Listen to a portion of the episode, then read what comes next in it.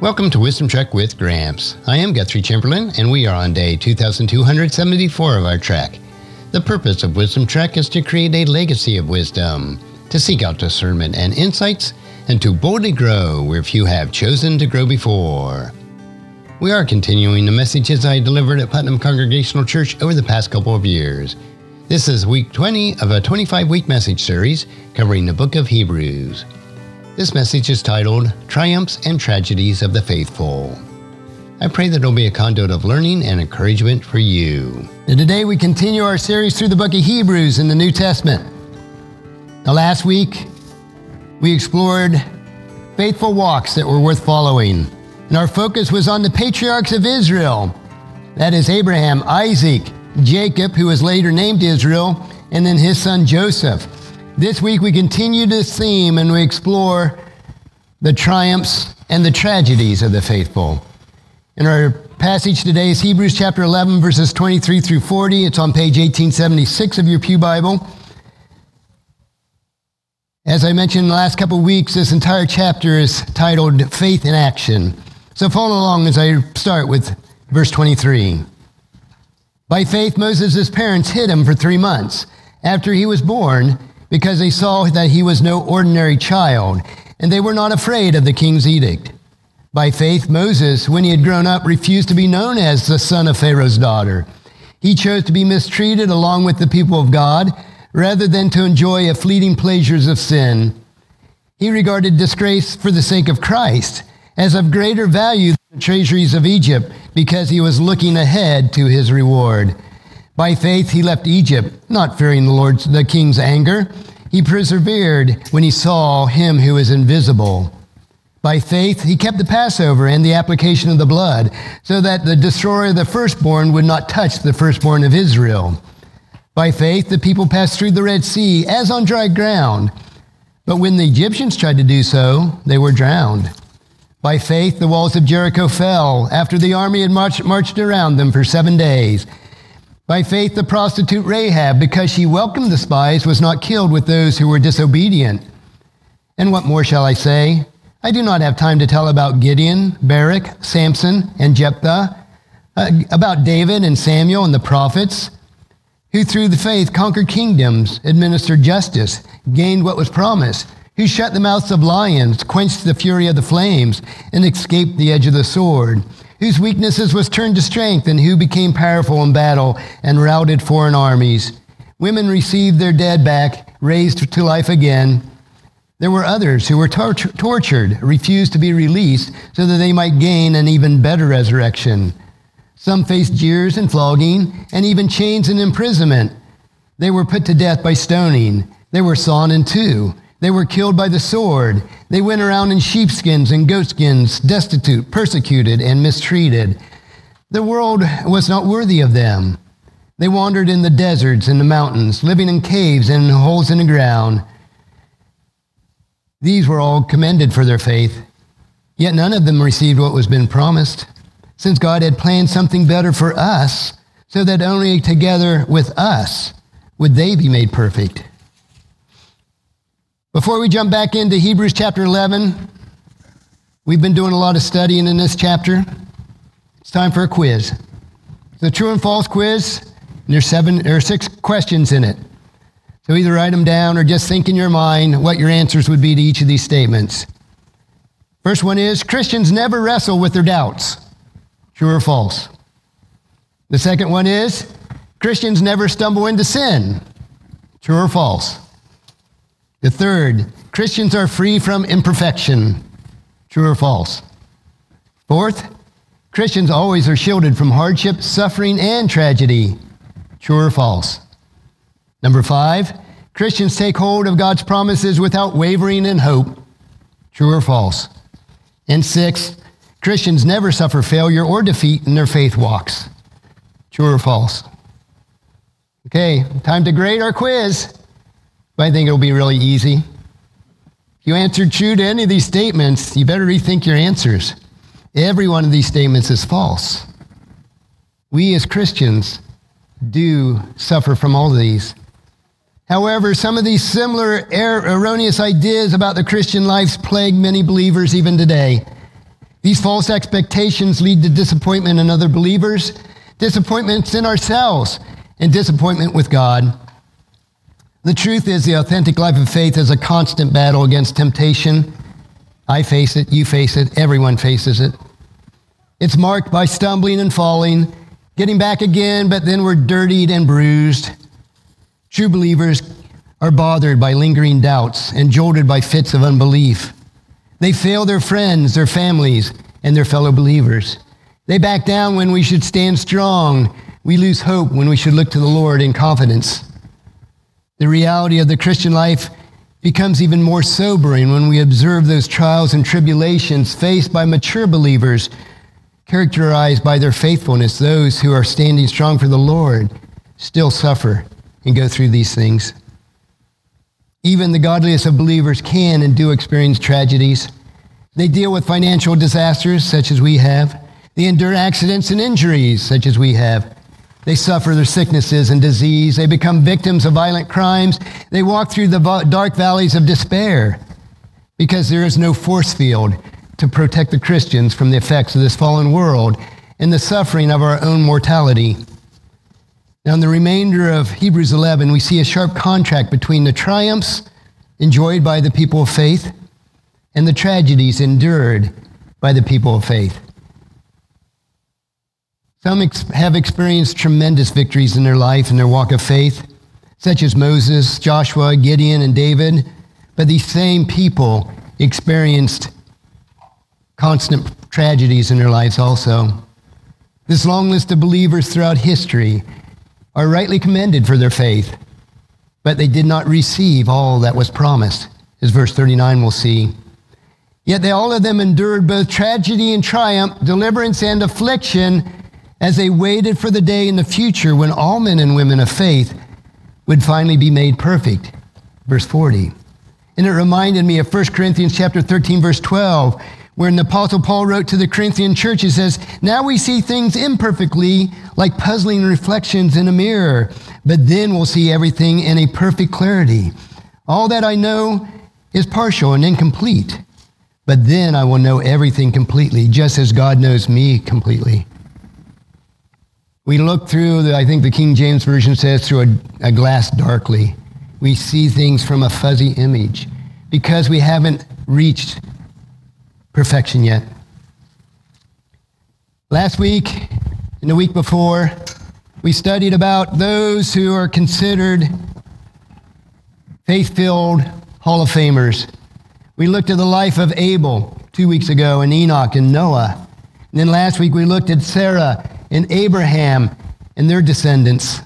This procession of faith, the author of Hebrews devoted plenty of space to fill in the details of patriarch of Abraham and the patriarchs. And repeatedly, we see that things were accomplished by faith. Now the author switches the palette and transitions to a form of from the era of patriarchs into the era of the law, Moses and the law. The original Jewish readers of the book of Hebrews probably would, have, would not have had a hard time accepting that, yeah, these patriarchs that we see here live by faith. Going back to verse 1 of Hebrews chapter 11, faith shows the reality of what we hoped for. The, it is the evidence of things that we cannot see. So the patriarchs lived before the law, though, and before the conquest of the land of the promised land that God had promised Abraham. They had not received all the promises in full. They saw a shadow, as we talked about last week. But what about Moses? Did he live a life of faith in the unseen? Now, the author notes that Moses' life began with an act of faith in verse 23 when the paranoia of Pharaoh prompted an unprovoked slaughter of the male Hebrew infants as a gruesome way of population control in Exodus 1. Moses' parents defied the king's edict they were not afraid to. And by faith, they were willing to face the consequences that might occur because of that. They chose to obey God rather than a man who thought he was a God. By hiding this baby from Pharaoh, the Pharaoh's forces, and floating him down the Nile River, they trusted God alone to care for their child. Now, one act of faith set off a series of other acts of faith that eventually led to the rescue of the people of Israel from the land of Egypt and ordering a nation under the law on into the promised land. But it all began by faith. In verses 24 through 28, the author demonstrates that the lawgiver Moses was a man whose life was epitomized by faith. Just like the patriarchs of old that we looked at last week, and just like his parents, Moses' parents, from a humble beginning to his triumphal victory, where at the Exodus, Moses was a man that accomplished everything by faith. The faithfulness of Moses is illustrated by three decisions he had to make. And if you look at your bulletin insert on the side, it says triumphs and tragedies of the faithful. I just read that first sentence there, so let's reread that. Moses was a man who accomplished everything by faith.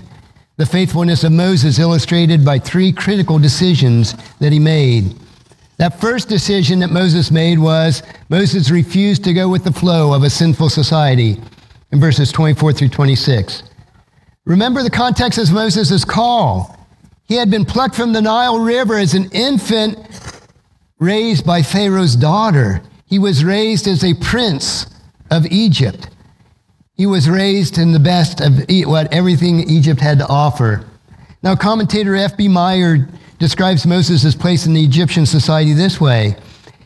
says, if he rode forth in the streets, he would be in princely garb, amid the cries of, bow the knee, if he floated down the Nile, it would have been in a golden barge with the strains of voluptuous music playing. If he wished for anything, the almost unlimited wealth and treasuries of Egypt was within his grasp. So picture Moses as a Hebrew in his heart, but decked out in all the trimmings of a royal priest of Egypt, or prince of Egypt. He no doubt wrestled with the tensions between masquerading as an Egyptian pre- prince and the life that he really was that of embracing his true identity as a Hebrew within Egypt, a member of the people of God. By simply making the startling decision to leave that behind, he became an outcast so he could become part of God's family. So he turned his back on Egypt and all the material wealth and the physical pleasures to align himself with a class of slaves there in Egypt, verses 24 and 25. Having been raised in the luxury of the Egyptian royalty, Moses would have known very little about the plight of the Hebrews other than observing them from afar. The attitude of faith was manifested in his act of will. He chose to endure ill treatment and by identifying with God's people. He considered God's heavenly reward, reward greater than all the riches of Egypt. But these were no youthful whims or wave of emotion that hit him. Moses was 40 years old when he decided to leave his role as a prince of Egypt. He decided to break ranks and join the Hebrews at that point these were acts of faithfulness inspired by a deep trust in the character and the promises of God. The second critical decision that Moses made was by faith. Moses left the familiar to venture into the foreign. Moses knew Egypt better than any other place. He had been raised there for 40 years in the palaces of Pharaoh as a prince of Egypt. He knew Egypt's buildings their alleys, their obelisks, their temples. He knew all the sights and the sounds and the smells. They were home to him. That's what he grew up in. He was trained by the best. He was, as John read in the passage today, an eloquent speaker. Yet, by virtue of his actions, he chose to leave Egypt. And it is likely either a reference to when he killed the Egyptian when he saw him brutalizing Hebrews, or his exodus from Egypt in Exodus 12. But Moses was able to survive this traumatic transition from the familiar to the foreign. When he left the land of Egypt the first time, he went to the, the desert of Midian and became a shepherd, where he herded sheep for 40 years after that. From royalty in the palace, everything he wanted, to a lowly shepherd in the desert of Midian herding stinky sheep. because he had put his focus on the one true God, who was unseen to him at that point.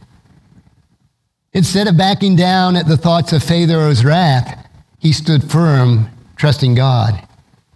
In Moses' third critical decision is by faith, Moses was willing to swallow his own pride to do that which was unusual in verse 28. Now, on the eve of the Exodus, after Moses had returned from Midian and approached Pharaoh, and they experienced those plagues, on the eve of this Exodus from slavery in Egypt, after a series of 10 plagues that plagued the nation of, of Egypt, God commanded Moses and the Israelites to do something that was quite unusual. They were to kill an unblemished sheep or goat and apply the blood on the doorpost and the lintel over the houses. Then they to cook that meat and eat it in haste. This was their Passover observance, as God was to go through the land of Egypt that night and kill the firstborn of every house in Egypt that didn't have the sign of the blood on their door. And just as a side note, through other parts of scriptures and other studies, we know that some of the Egyptians chose to believe in that one true God. And they were able to escape Egypt with the Israelites. I can imagine that that night when that death angel went through to kill the firstborn in every Egypt house that didn't have that sign above the door. And I can imagine when Moses said, uh, put blood on the doorposts and the lintels and eat in haste, some of them looked at him cross eyed, maybe just plain cross at Moses and says, You want us to do what with this blood? I don't understand, Moses. Yet Moses obeyed this, what some might think is an uncouth command. The judgment of God came and it passed over all those who complied with his command. But every firstborn in Egypt was killed by this final plague in Egypt. Moses' obedience to seemingly absurd, but it directly led to Pharaoh's release of the Israelites from this land of Goshen. How like God it is with God to test our faith by demanding something from our lives that might seem somewhat unusual, maybe even ridiculous or we don't understand it. Whether it's building an ark when there was not a cloud in the sky, as Noah did, or the promise of having a child when there was 190 years old. That took faith in God that he would fulfill his promise. Even the painting of the blood on the doorpost and the lintel was quite unusual something that they were not familiar with. But God seemed to pair this faith with that which was unusual. Had, God, had Moses failed to respond to this in faith, this, these decisions he made, none of these process, pro, procession of faith would follow. We move on to verses 29 through 31. Moses' faith and faithfulness led to the signs and the wonders and miracles that God wrought through the ministry of deliverance. Moses' personal decision became the powerful triumph of epic miracles, both for his generations and all the generations to follow. The first of these miracles involved an unprecedented miracle of Israel crossing through the Red Sea as, an, as if it was dry land. Yes, it was a miraculous action of the mighty God who split the waters of the Red Sea and allowed the people of Israel to pass through as we're told in Exodus 14. But what faith it must have taken for those Israelites to see this water piled up on each side and all of a sudden this path, wide path that they were to cross through on. A moment ago, it was a, a, a sea there. These men and women and children to trudge from shore to shore with those walls of water on either side. We see that there was faith that was necessary to trust God amid even one of the most profound miracles in all the Bible.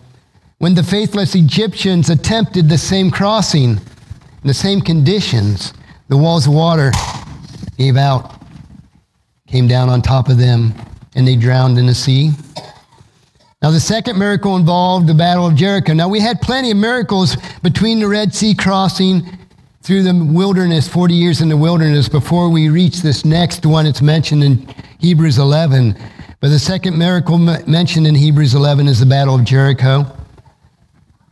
40 years after that Red Sea miracle, the Israelites finally crossed over the Jordan, and it was again the Jordan parted, and they went across as on dry ground. They went into the promised land. This time it was jo- Joshua in Moses' place that was the leader of Israel. However, the land that was west of the Jordan that had been promised to God's people back to Abraham, they had to liberate this nation that had been turned to the land of Canaan because those occupants there turned it into a den of wickedness. The day quickly came when they were standing before this heavily fortified city of Jericho with a decision to make.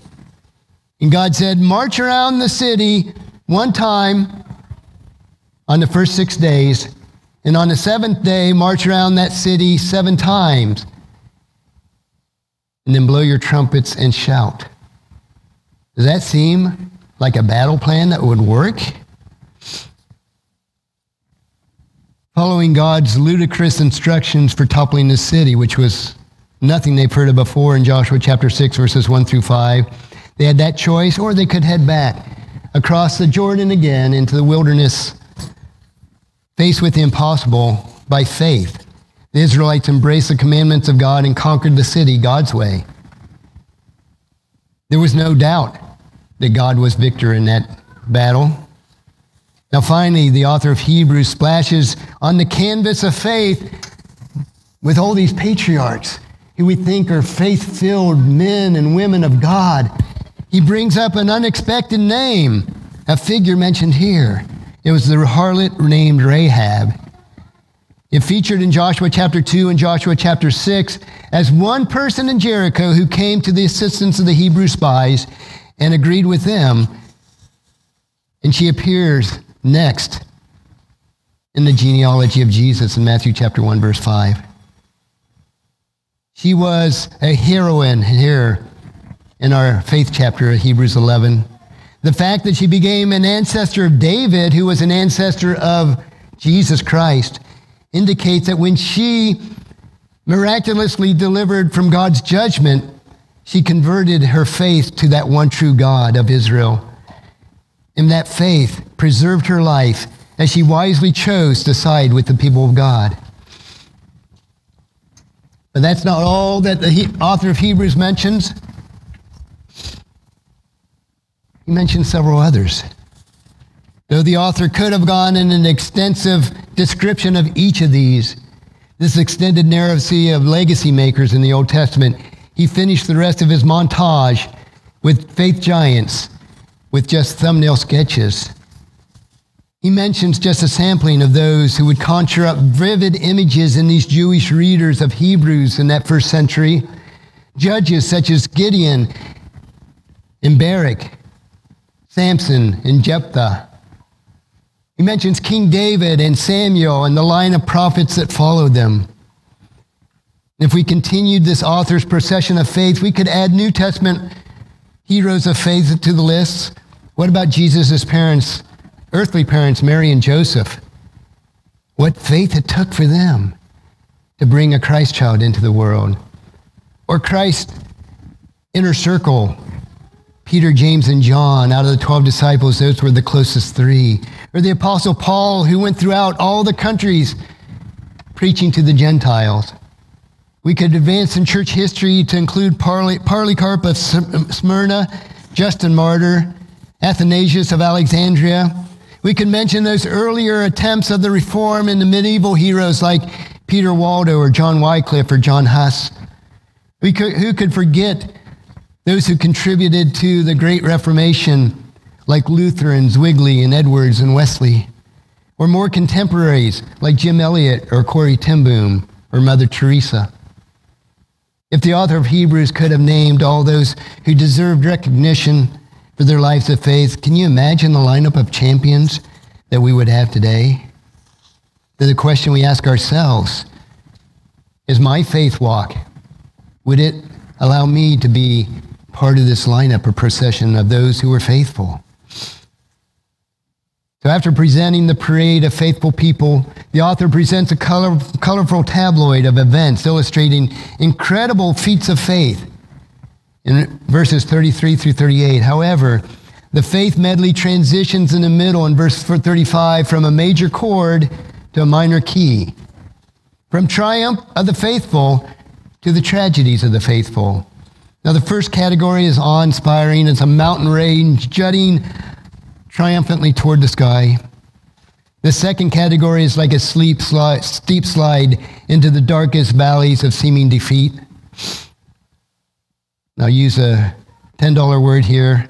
Let's juxtapose these two different outcomes. That means comparing these two of the faithful and see how starkly they compare. And I put this in your bulletin insert. Let's first go through the triumphs of the faithful. They're listed in this passage.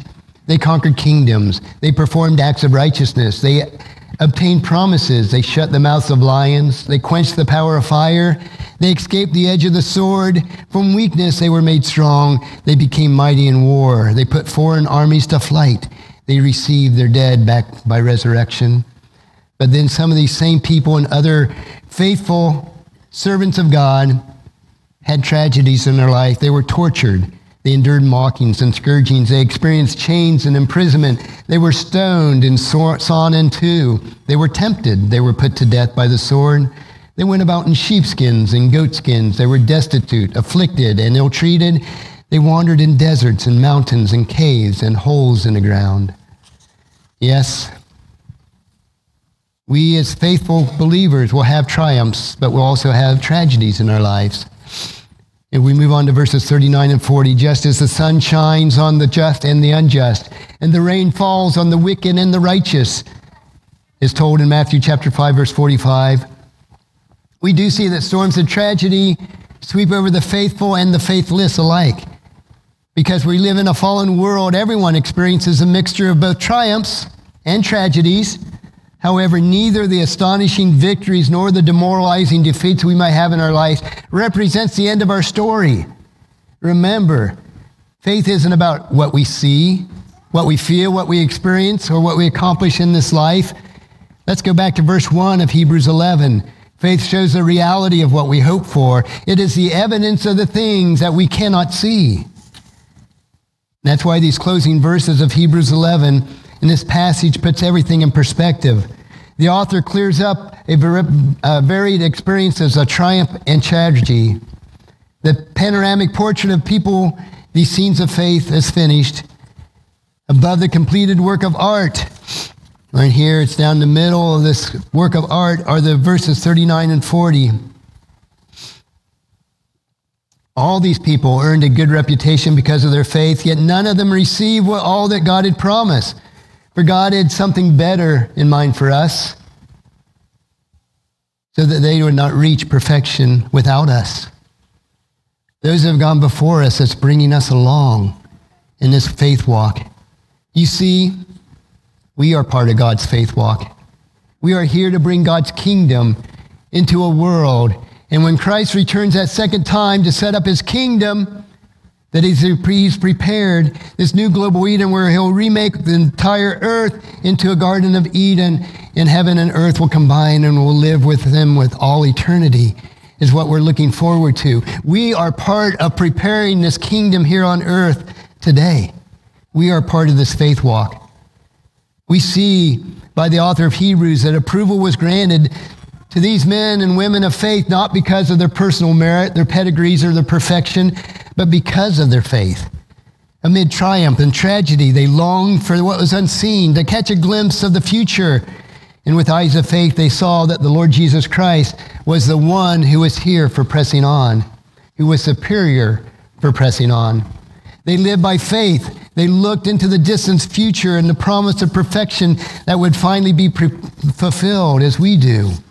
Those ancient saints in this portrait of faith represent our spiritual ancestry.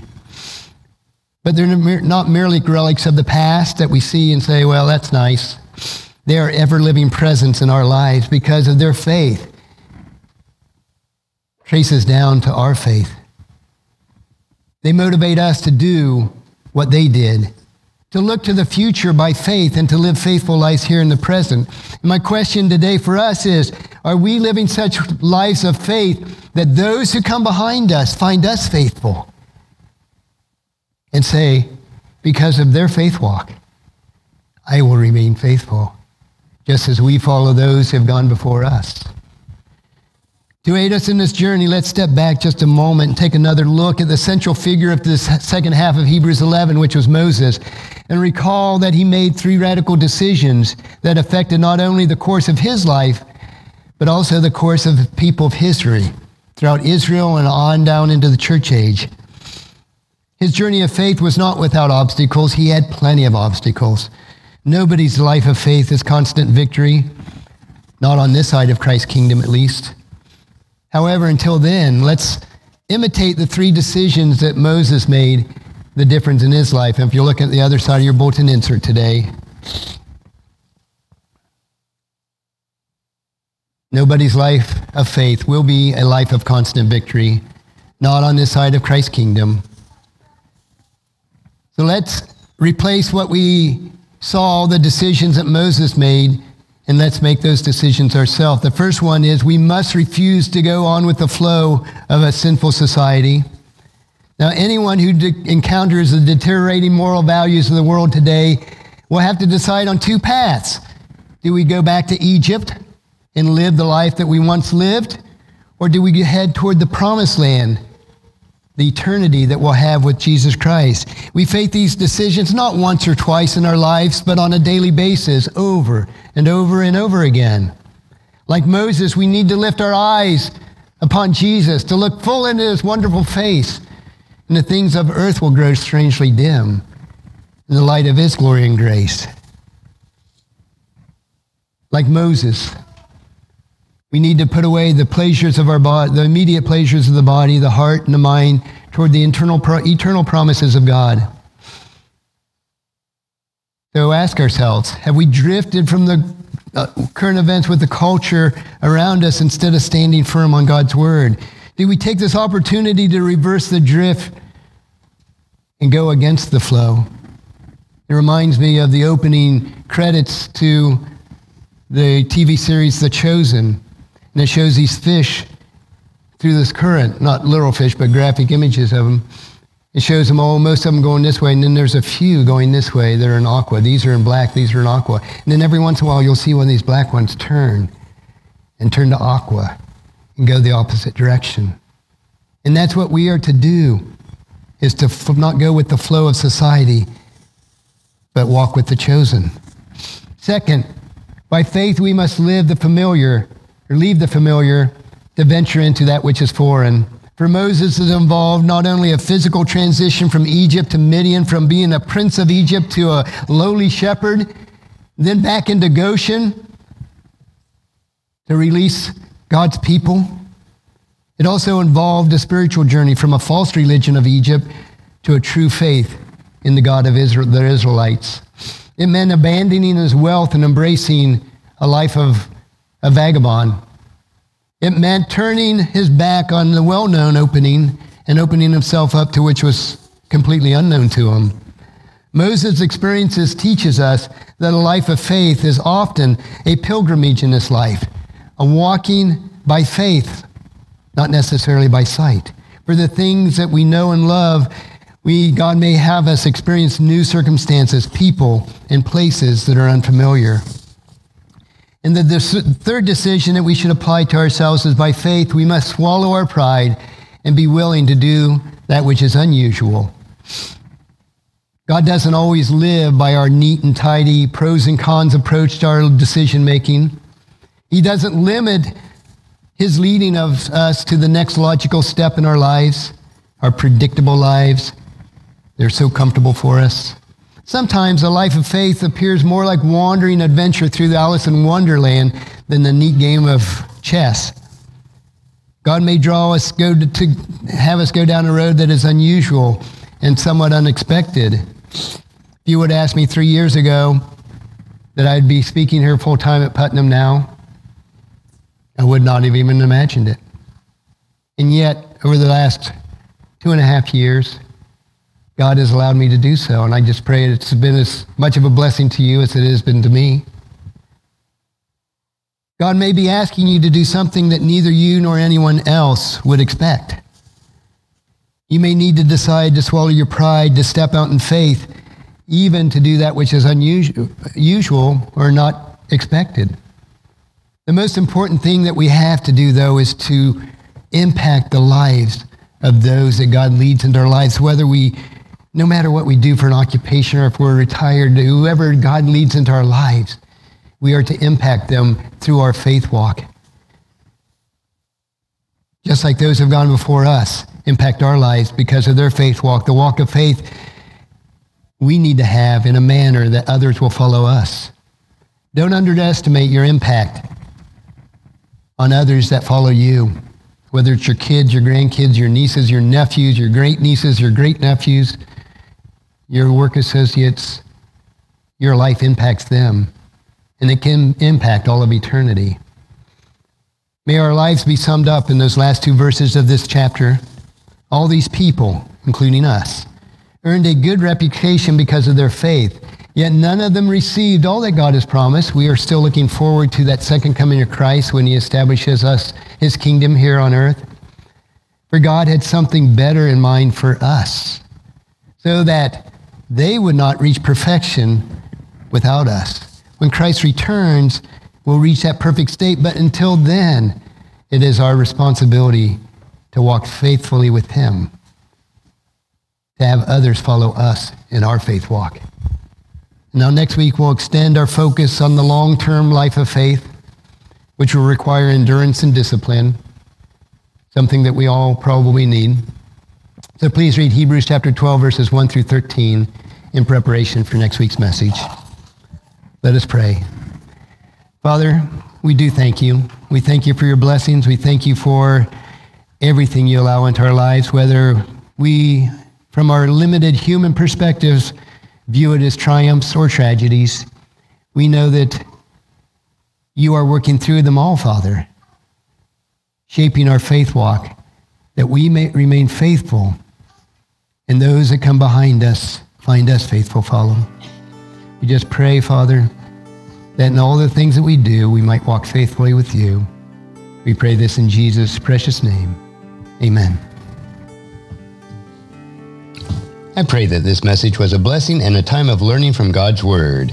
Thank you so much for allowing me to be your guide, your mentor, but most importantly, I am your friend as I serve you through the Wisdom Trek podcast and journal each day. As we take this trek of life together, let us always live abundantly, love unconditionally, listen intentionally, learn continuously, lend to others generously lead with integrity, and leave a living legacy each day.